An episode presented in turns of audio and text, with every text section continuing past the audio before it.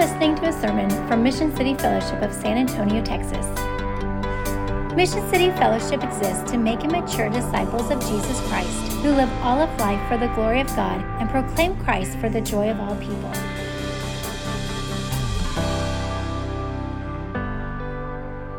If you go ahead, take your Bibles and find Colossians chapter 3. We're going to read from that chapter in just a few moments. I was thinking this week about the church that I grew up in. Uh, and in so many ways, I, am just so very grateful for that church. So many ways that that, that church uh, just was instrumental uh, in who I am and informing uh, my faith and shaping my, my walk as a follower of Christ. But I was specifically thinking about the Sunday service that, that I experienced growing up. Uh, I, I don't know about you, but every Sunday, uh, basically, it was the same essential service. Uh, we would sing three hymns, it would be followed by uh, an offering which would be followed usually by some kind of feature song or special music from either a soloist or uh, a duet or the choir. The preacher would preach. We'd do an invitation where another hymn was sung, usually just as I am, uh, I surrender all, or softly and tenderly. Uh, those are the only three songs I ever remember being sung in the invitation time. For those of you who don't know, uh, invitation is a time where people could respond to the, to the gospel message, or, or, or, or, followers of Christ could respond to what the Lord was doing in their heart, and they'd be able to come forward and speak with the pastor.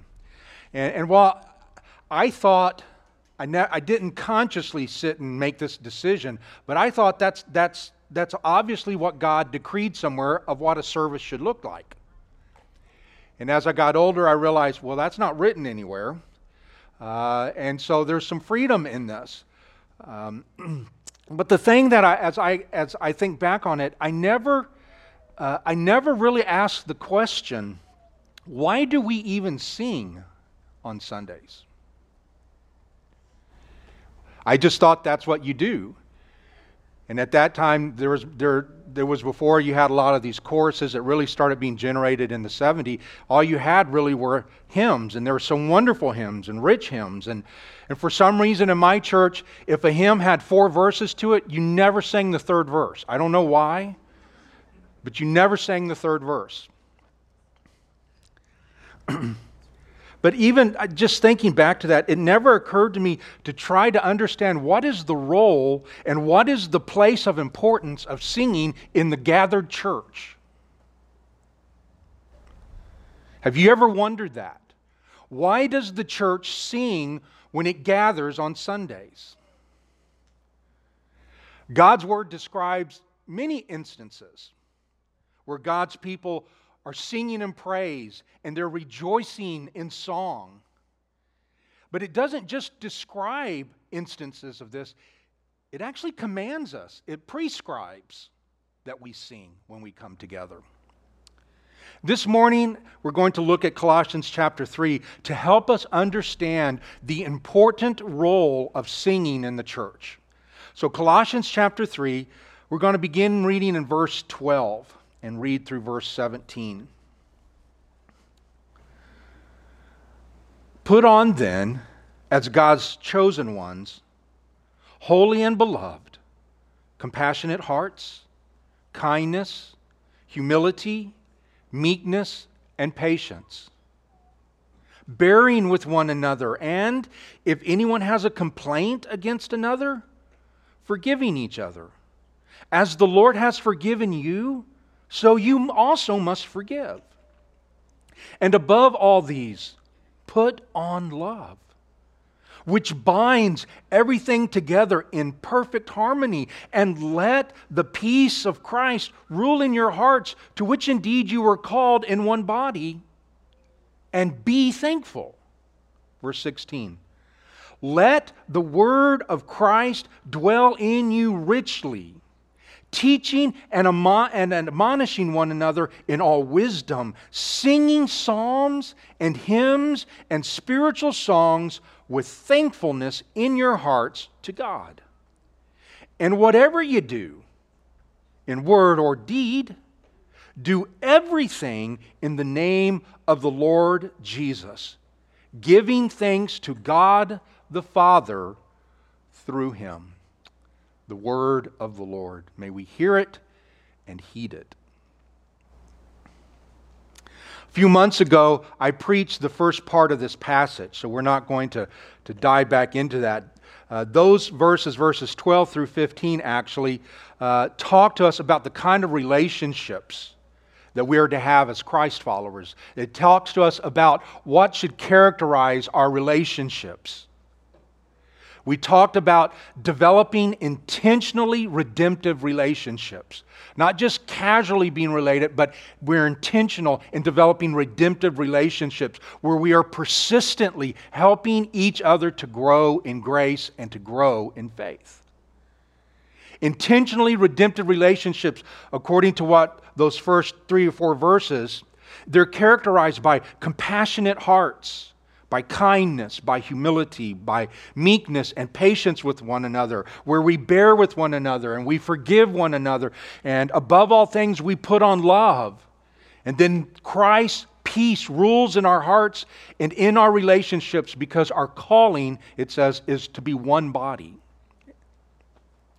Verse 16, well, and, and let me say before I get there, uh, Pastor Phil talked about this collective that's coming up Saturday. Let me just kind of take a minute to give you a little bit fuller understanding of what that is. It's a collective that I will be teaching. We call it a care collective. That is, how do we really care for one another? More specifically, because we're all in this situation. You meet with a friend, or there's a coworker, or somebody in your family. They come, they, they approach you, they're hurting, they need help. How do you care for that person that's standing or sitting right in front of you? What are the things that we are looking for? How do we help this person grow in grace? If you want to know how to care for the people in your life, then you want to come to this collective on Saturday. So that's just a little, just a little blur about that to, to help you understand what the Care Collective is about. It's how do we actually have redemptive relationship? What does relationships? What does that really look like? So Verses 12 through 15 are about these redemptive relationships. He kind of pivots in verse 16 here and, be, and begins to address the gathering of Christ's people, the gathering where these kind of relationships would be on display. So Paul tells us in verse 16, let the word of Christ dwell in you richly, teaching and admonishing one another in all wisdom singing psalms and hymns and spiritual songs with thankfulness in your hearts to the Lord. In that verse, the central command is, the, is that phrase, let the word of Christ dwell in you richly, or let the word of Christ richly dwell in you. It can be read either way. All the other commands come from and are based upon that key central command. Paul is saying in your gatherings, you are to let the word of Christ to richly dwell among you. Okay? How does he say to do that? There are two ways, and they are directly tied together. The first way is by teaching and admonishing one another in wisdom, which leads directly into the second way by singing psalms, hymns, and spiritual songs with thankfulness in our hearts to God. So hear this. The way the word of Christ dwells richly in us is by teaching and admonishing one another through the songs that we sing together. The way this reads is not like teaching and admonishing is the separate thing. No, we teach and admonish one another through the songs that we sing. And when that is happening, the word of Christ is dwelling richly among us. We are then to make sure that everything we do in our gathering, everything we do in our relationships, is to be done in the name of the Lord Jesus Christ. So let's pull this apart a little bit. Let the word of Christ dwell in you richly, or rather, again, let the word of Christ richly dwell in you. Now, hear this this is not directed at individuals, this is directed at the whole church Now, while we certainly would want the Word of Christ to dwell in us personally, the instruction here is for the community of faith. When Paul says the Word of Christ, he is speaking of the truth concerning Christ. Now remember, they wouldn't have the Scripture at that time, it was still being formed. The canon hadn't been finalized yet. They would have the Old Testament, but they would not have the New. So, what's he talking about? He's talking about what the apostles and what those first disciples taught up concerning Jesus that was based upon all the Old Testament. You know, Paul, well, actually, Jesus if you remember on, his, on walking on the road to Emmaus after his resurrection, he encounters these two men, and these men are talking about all the events that had happened after, after with Jesus' death, with his trial, his death, and, and his resurrection, and, and they were wondering what it all means. And Jesus walks alongside of them, and he gets to a point where, where he, he says to them, where he begins to, and the scripture says, he, he, he went to the, the Word, he went to the Old Testament, to, to the writings of Moses and the prophets prophets, and he showed them from that all things concerning him.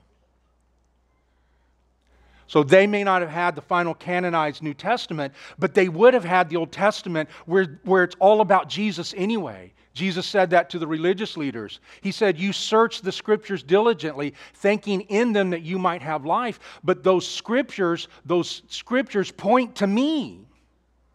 Yet you refuse to come to me that you might have life. So, so it's, it's, it's talking about what is the truth coming out of and based upon the Old Testament, but also furthering what it was that those first apostles taught the people and preached the, to the people concerning who Christ is, what Christ did, why Christ came, and what he taught. That would be what he's talking about here when he says the word of Christ. It's the truth concerning Christ. The word of Christ is the truth, again, of who he is, why he came to earth, what he did, why that's important, what he said, and then what he taught. That is what is supposed to dwell richly among us. We understand that it was most likely Epaphras who probably started the church in Colossae, the ancient city of Colossae where this letter was written, or to whom this letter was written. And so Epaphras comes back from Colossae and he gives a report to Paul about some of the issues and some of the problems facing the church at Colossae. So Paul writes to them to address those issues. And the book of Colossians, listen, is about the absolute supremacy of Christ over all things. There were those in the church who were trying to erode the supremacy of Christ. They were trying to make Christ into a lesser person than he really was. So when Paul turns to address what is to happen in the gathering of Christ's people, he points them one more time to Christ. So he says, Let the word of Christ dwell richly in you. Now, to dwell, as you can probably know, it, it means you, it take up residency. It's talking about abiding. It's talking about living in something. In other words, wherever you are, it is. It abides with you, it lives with you. If you gather, the word of Christ gathers with you. It is to have that kind of role and that kind of place. There is never a time the word of Christ is to be absent. The truth concerning Christ takes up residence among the people of Christ. That is what Paul is instructing here. Let it dwell among you. Let it live among you. Whenever you're together, let the truth concerning who Christ is, what Christ did, why he came, what he said, and what he taught, let that dwell with you. But then he goes on. He says, not just that it's dwelling with you, but that it is to richly dwell with you. This is a term that speaks post, uh, both to quantity and quality. The Word of Christ isn't on the periphery of our gatherings. It is front and center. For the Word of Christ to dwell richly in us means that the Word of Christ is the main influence on all that happens in the gatherings of Christ's people. It's not a side note. We don't tip our hat at it. It is primary. That is what Paul is saying. That when you come together, let the word of Christ richly dwell among you. Again, the word of Christ is to be in abundance in the gathering of Christ's people. In Colossae, there were those who were trying to diminish Christ, who were trying to make him into less than he really was. And Paul says, No, no, we're not going to have that. That we can't go down that. And to counter that, we must have more of Christ, more of His Word, more of His glories, more of His teachings. That must become more and more center and pervasive in the gathering of Christ's people. When we talk about worship, and worship's a big word. I mean, most people, when they hear worship, they think about a service, but worship's much bigger than that, right? Worship's about everything we do, and singing in and the gathering is an expression of that. But when we talk about worship, whether it's personal or corporate worship, we must understand that it is the Word of Christ that goes first. Our worship is always a reflex to the revelation of Christ through the Word. Our worship is not proactive, it is reactive. When we hear our Lord speak, we then respond to Him. We don't speak first, He does. And when we are brought to Christ and His Word, we tune our hearts to respond according to what is being revealed to us about Christ and who He is and what He did. We are not the initiators in worship. God calls us to worship, and we respond to that. So we purposely seek to make the reading and reciting and praying and singing and preaching of the word primary in our gathering. That is letting the word of Christ richly dwell in us. We want the Word to drive all we do because it reveals Christ to us as the Spirit takes that Word and opens our hearts to the Word concerning Christ. Paul then moves on to talk about the ways the Word of Christ can dwell in us. He says, teaching and admonishing one another with all wisdom. Teaching means to instruct. You're providing information about something. And in the context of the Christian life, you're providing information that's supposed to lead to transformation, not just to greater knowledge, but to actually transformation.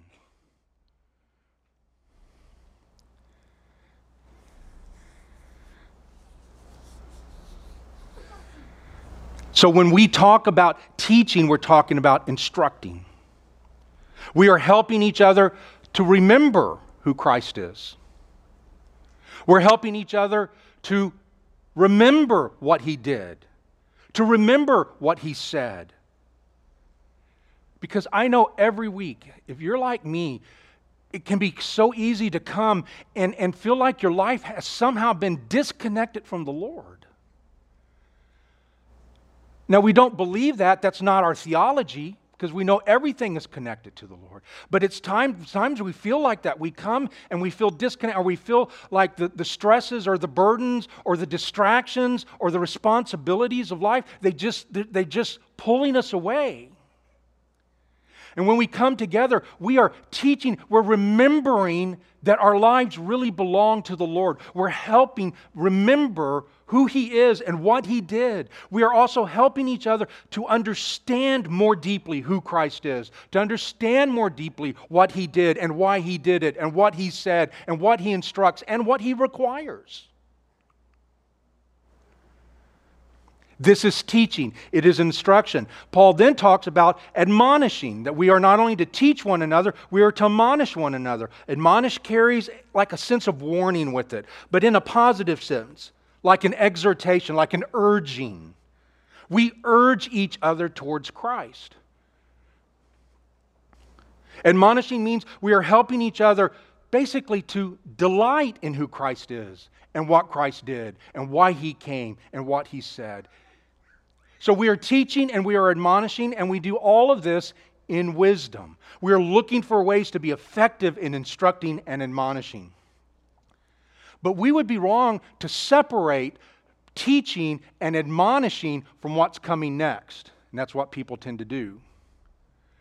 We are teaching and admonishing one another with psalms, hymns, and spiritual songs. Teaching and admonishing is taking the form of songs that we sing together and that we sing to each other. In this passage, singing is how we obey the command to let the word of Christ richly dwell in us. When we sing, we are in essence teaching and admonishing one another in Christ and toward Christ.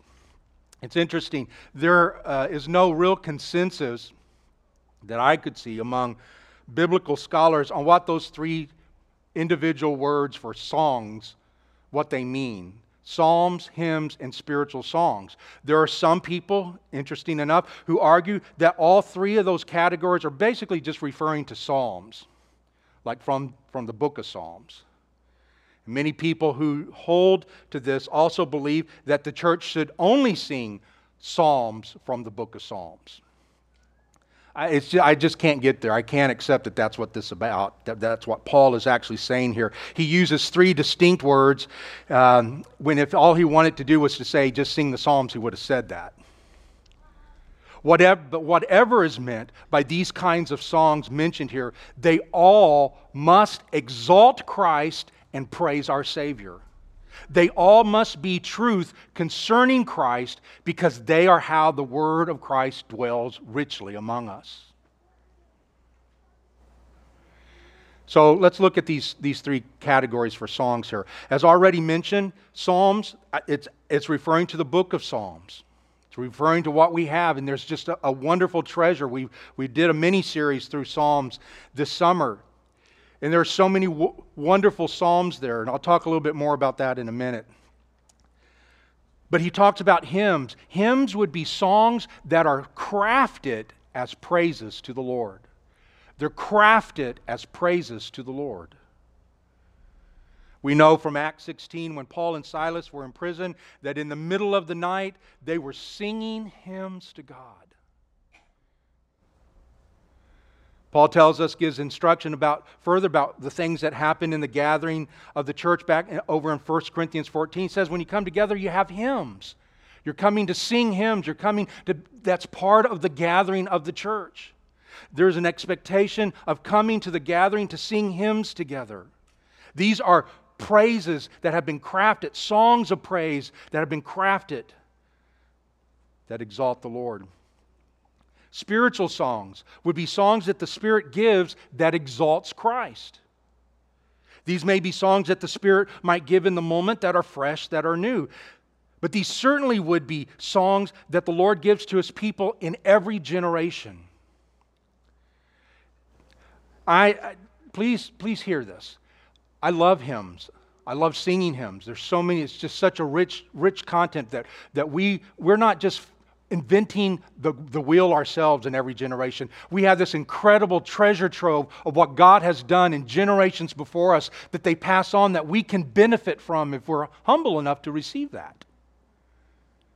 But having said that, the scripture also says repeatedly that we are to sing new songs to the Lord. We are to sing new songs to the Lord. Here's just a sampling of that Psalm 33 Sing to him a new song, play skillfully on the strings with loud shouts. Psalm 40 He put a new song in my mouth, a song of praise to our God. Psalm 96 1 Oh, sing to the Lord a new song. Sing to the Lord all the earth. Psalm 98 1 Oh, sing to the Lord a new song, for he's done marvelous things. Psalm 149 1 Praise the Lord. Sing to the Lord a new song, his praise in the assembly of the godly. Isaiah, the prophet Isaiah, in Isaiah 42, verse 10, it says, Sing to the Lord a new song, his praise from the end of the earth. And we get a glimpse when we get into to, to Revelation, we get a glimpse of what's coming in the throne room of God. Revelation 5 9. And they sang a new song, saying, Worthy are you to take the scroll and to open its seals, for you were slain, and by your blood you ransomed people from, for God from every tribe and language and people and nation. And again in Revelation 14, verse 3, and they were singing a new song before the throne and before the four living creatures. Here's why this is important. New songs are fresh expressions of the grace and mercy of God we see in our lives and we continue to experience. David Mathis wrote on uh, the Desiring God website, he wrote, the, wrote this New songs of praise are appropriate for new rescues and fresh manifestations of grace. As long as God is gracious toward us, as long as he keeps showering us his power, showing us his power and wowing us with his works, it is fitting that we not just sing old songs inspired by past by his past grace, but also that we sing new songs about his ever streaming, never ceasing grace. And this isn't just true in this age, but for eternity.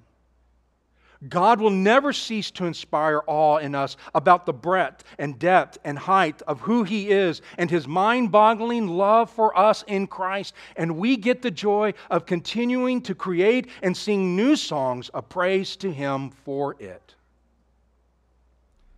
So, psalms and hymns and spiritual songs are to help the word of Christ to dwell richly among us. These are the songs that are to fill our minds with clear and compelling truths of Christ. These are the songs that cause our hearts to swell with joy at the glories of our Lord and at the glories of the cross.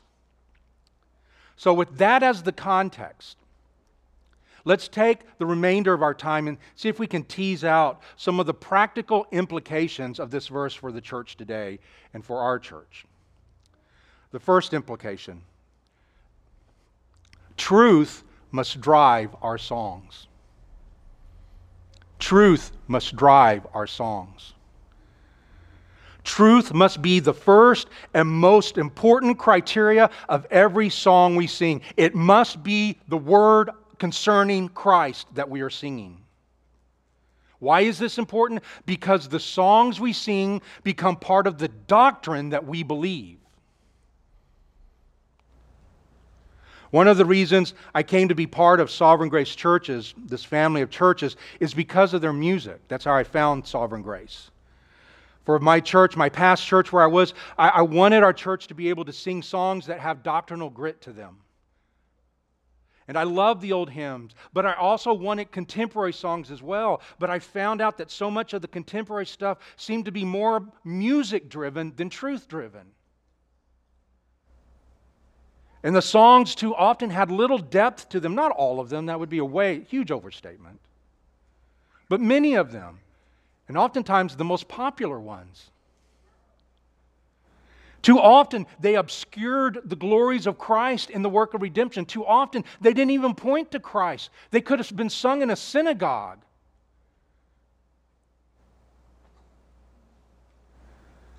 My church needed songs that had that had doctrinal integrity, yet were joyous to sing because music matters. Christ wants his people to sing. So it does matter, but it must come second. It must serve the truth of who Christ is. And so, as I began to see some of the songs we really liked, I began to notice on many of those songs was the same copyright, which is now the copyright for Sovereign Grace churches. You see, songs teach us about God. They teach us about who He is. They teach us about what He does, about what He, he wants. And if the songs we sing are theologically shallow, or worse, theologically off, people will be trained in that error. Family, this is why our songs must clearly be about Christ. We need songs that point us to the word of Christ. We need songs that fill us with the hope because of Christ's promises. We need songs that vitally and directly connect us to the great salvation in Christ. We need songs to point us to the hope of Christ's resurrection. We need songs that keep us looking for the return of Christ. We need songs that help us believe in Christ, that develop deeper understanding of Christ, and that promote deeper affection for Christ. And our songs need to be overtly clear about the truth of Christ and the gospel. Not just hints, but overtly, over the top, clear that we know what we're singing. Singing songs where lines are ambiguous or confusing only brings ambiguity and confusion into the hearts and minds of the people who are singing.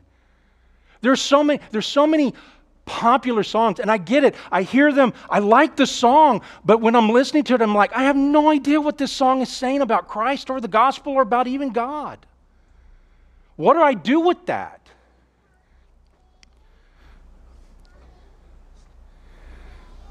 Now, this isn't to say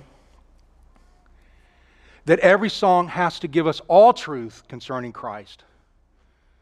I mean, that's impossible for one song to do.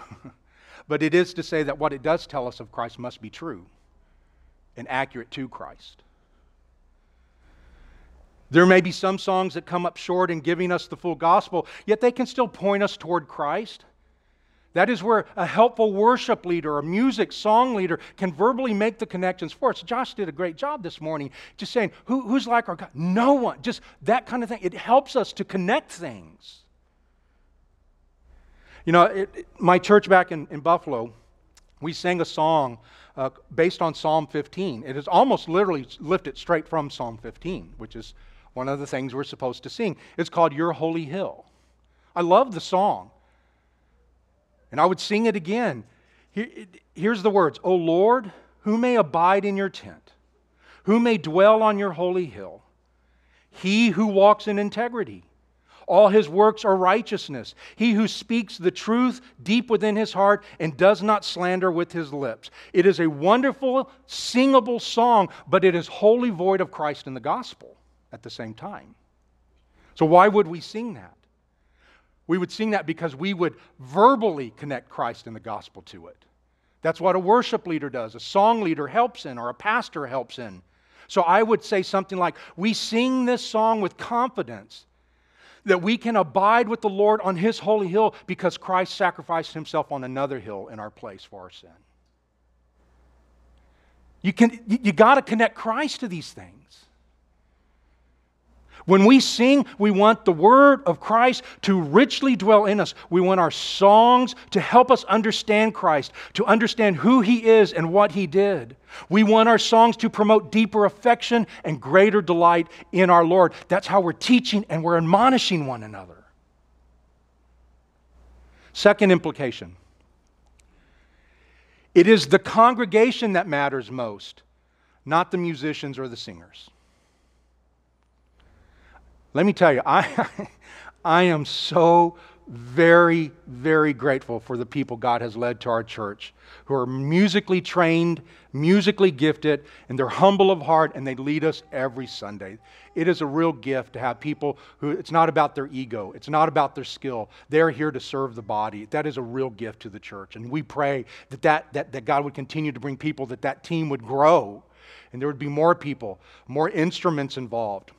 You know, it's not a value that we think you should just sing with the guitar. That's all we sing with usually, but we would love for, for a piano player. We love for drums. We would love for a, I would love, okay, I'm sorry. I would love a cello player. I, I love cello, and I think just for some songs, it's just, it's hard to beat that. So we want that to grow. But, but listen, the thing that I so appreciate about the people who lead worship, they know it's not about them their skills, their training, it is to serve the Word of Christ dwelling richly in us. It is to serve what God is doing through the Word among His people. They come to serve Christ's purpose and work. Sundays are not a time to display their musical or singing abilities. Sundays are gatherings to exalt and magnify Christ. So they come with that purpose. And this is also why, because it's about the congregation, it's not about the musicians or the singers. This is why we try to find songs that are singable.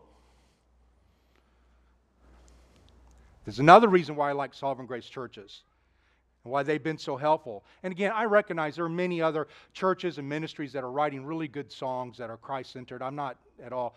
But I know this, this was something I, I, I found, and it just drew me because I wasn't finding it any other place 25 years ago.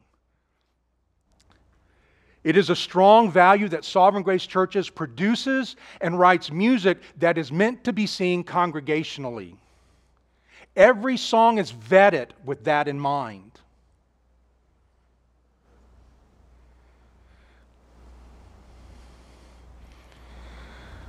We know it is so important that when the church gathers, it is singing. That is the test. Can the whole church sing this? They aren't writing songs for soloists, although some of these can be, sang, uh, can be sung as solos. They write songs for the people of Christ to sing to Christ the truth concerning Christ. Here's what I mean by singable songs are written with the average layman in mind, not the gifted singer or musician in mind. These are the songs we need for gathering. These are the kinds of songs that will promote the word of Christ dwelling in us richly. So the songs are written in a key that people can sing in. Have you ever been someone launched into, and it was obviously the, the music guy was the one who, was, who chose it, and his octave was way up here, and everybody's screeching, screeching to try to keep up with. You can't. We want to sing songs that everybody can sing. With keys that are not too high or not too low, you know. Both of those find, we find difficulty.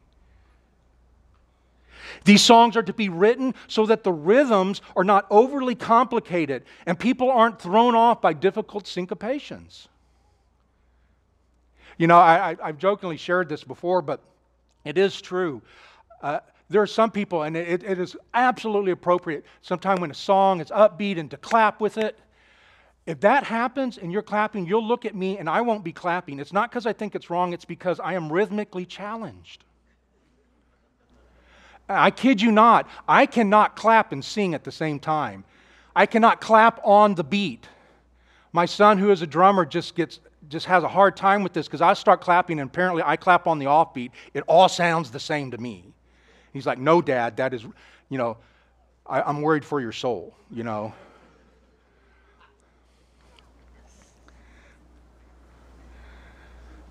But syncopations that are complicated, and it's like, where do I sing? And where's the next word coming in? What's happening next? And I'm not sure. It brings, us, it brings us caution among the people where they're not engaged with the truth. They're worried about the song.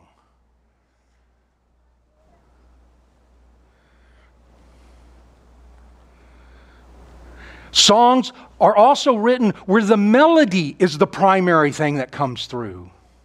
Harmonies are awesome. I love to hear our harmonies.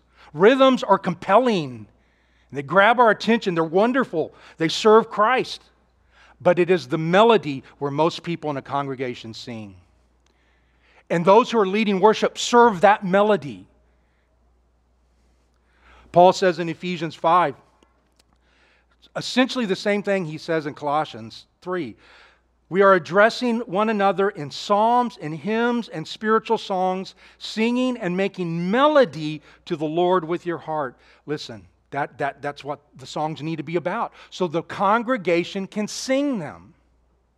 Now, let me say this. We know that our church sings songs that often, especially new people, have not heard, and it's not part of their experience. We recognize that. We don't do different songs to be different for different sake. We sing the songs purposely that we do because they help us to let the word of Christ richly dwell among us. And as we grow as a congregation, we will learn these songs and sing them together, even as we have learned the older songs. At one time, they were new on the scene, too. We do this so people can be able to sing. We have recently just started sending out the song list I hope you get that. If you don't get that, let us know. We want to make sure you get that. That as part of your own personal worship, you can just take time to sing with us, to worship, to learn the song so that when you come, you're, you're just letting loose with your brothers and sisters and exalting and magnifying Christ.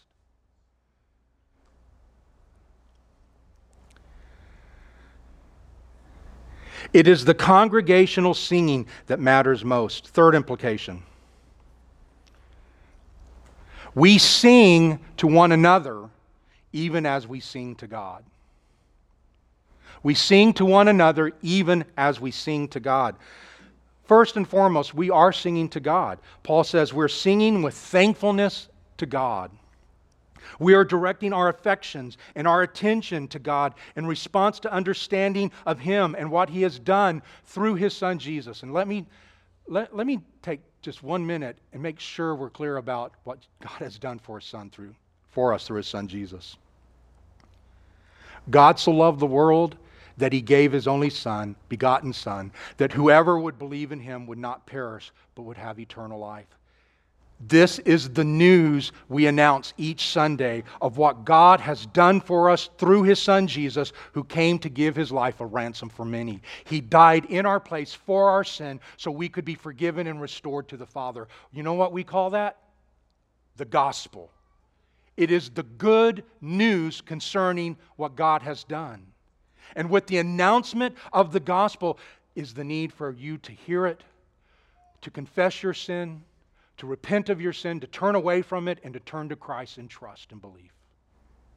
That's what we're talking about, about the word richly dwelling, about what God has done for us. It's in that simple truth that God sent His Son to die in our place, to pay for our sin.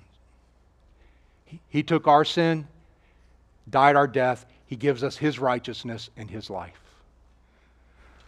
On Sunday morning, we must remember this the congregation is not the audience for worship. The audience for worship is the Lord God. We are the worshipers. The music leaders help us to do that well, help us to be the ones who are actually, in a sense, performing, though that's a bad word, I know.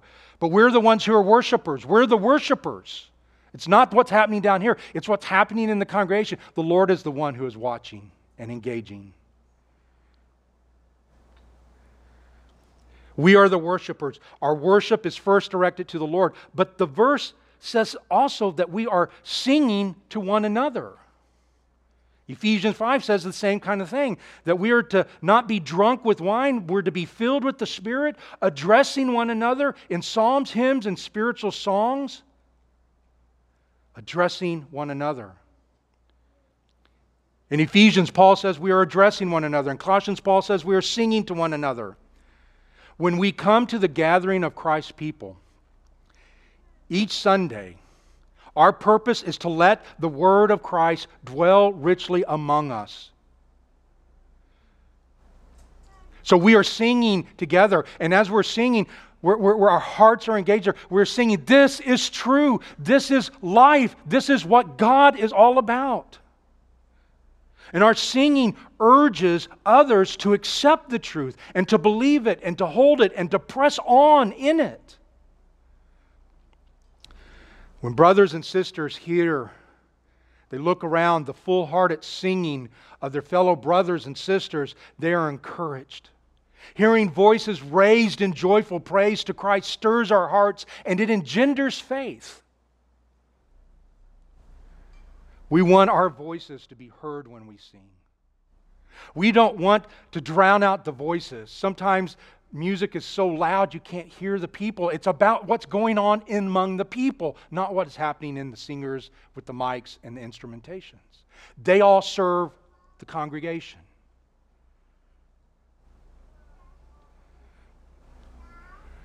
We don't want to drown out the voices. We don't want to turn down the lights. We want to see everybody. We want, we want to be engaged as a congregation. And we don't have to have beautiful voices. I feel sorry for those who sit in front of me while we sing because they have to hear my voice, and it's not good. Fortunately, my wife sings beautifully, so maybe that covers it. It's not about having a beautiful voice, it's about having a voice a voice that is used to sing to Christ. So we sing to one another even as we sing to God. And final implication we sing songs to direct and engage our hearts. We sing songs to, to direct and engage our hearts. We are told to sing songs with thankfulness in our hearts. That's what Ephesians 5 says singing and making melody with the Lord with your heart. The heart is the center of you. When the Word of God uses the word heart, it's talking about who you essentially are. So we are being told this is a total engagement of all we are. And the worst thing we can do is mouth words just because we think that's what we're supposed to do. You know, one of the charges that Jesus had against the religious leaders in his days, he said this, actually quoting Isaiah. He said, These people honor me with their lips, but their heart is far from me. What was coming out of their mouths wasn't coming from their heart in that sense. Please understand this. The Lord God does not need our worship. He's not waiting on our worship to, to act. He isn't starved for our attention. He isn't hurting for our affection. Worship is for us. Worship is a gift God gives to us because we need it. He doesn't need it. Worship is for us that we might enjoy Him, that we might be aligned to Him, that we might understand that He is the greatest good in all the universe. There's nothing better. And even as you would come to the, to the rim of the Grand Canyon and you would look out and you would be overcome by what you're seeing, when we come and we behold Christ and we behold God, we're overcome by Him.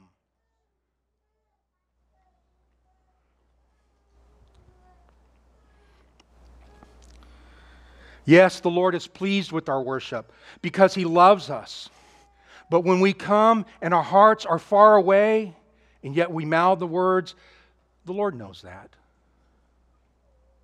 Just going through the motions of a Sunday worship service serves very little good. We are to sing with thankfulness in our hearts. We are to make melody to the Lord in our hearts, who we are, engaged with that. This speaks to a wholehearted effort in singing to the Lord. Now, some of us may think, I'm not going to sing a song because I don't feel that way right now, or this has been a bad way, or singing isn't fully, singing those things, it's not fully true in my life. Listen, we're always in process. There's always a sense where we're, where we're not all we could be, we're not all we should be, but we're not what we once were either. That, that we're always somewhere in that tension between growing in grace. And we can look back and say, yeah, I used to struggle. And that's not a, the Lord did that in my life. But we can look and say, yeah, there's some other struggles. So we are always in process. When we sing, listen, we are not just engaging our hearts, we are directing our hearts.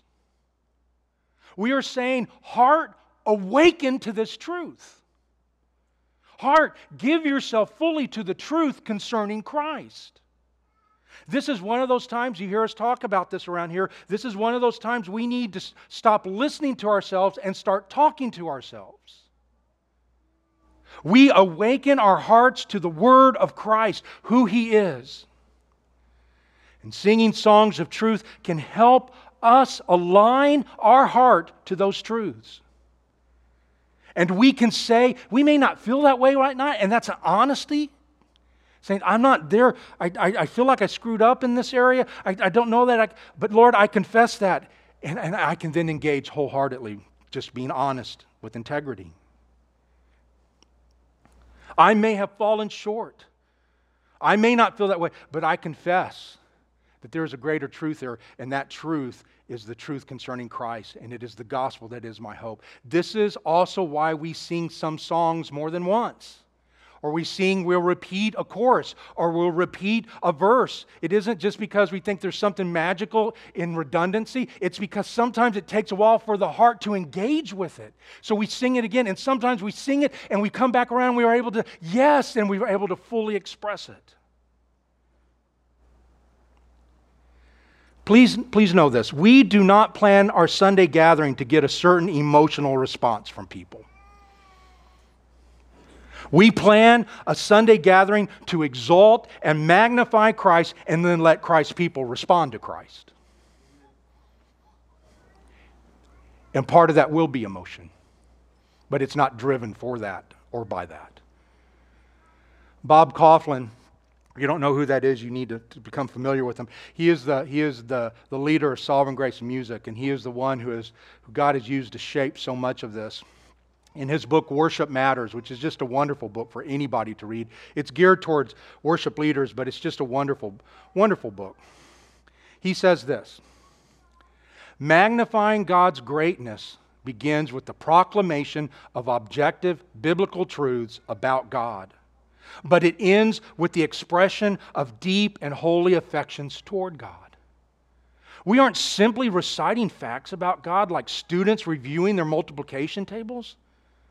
God wants us to delight in Him. He is exalted when all our energies are directed to one end being satisfied in who He is.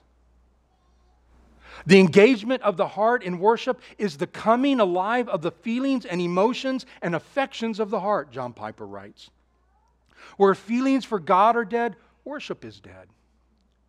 Scripture repeatedly teaches and models the fact that that truth about God invites a response. In fact, we are commanded to respond. Rejoice in the Lord always. Again, I will say, rejoice. Love the Lord with all, your, all you, his saints. Serve the Lord with gladness. We sing songs to engage and direct our hearts. Those are just four implications. I, I actually had about 10, but we don't have time to do all that. And there are so many other aspects to our Sunday gathering because worship isn't just singing. Everything we do in our gathering is meant to be an act of worship.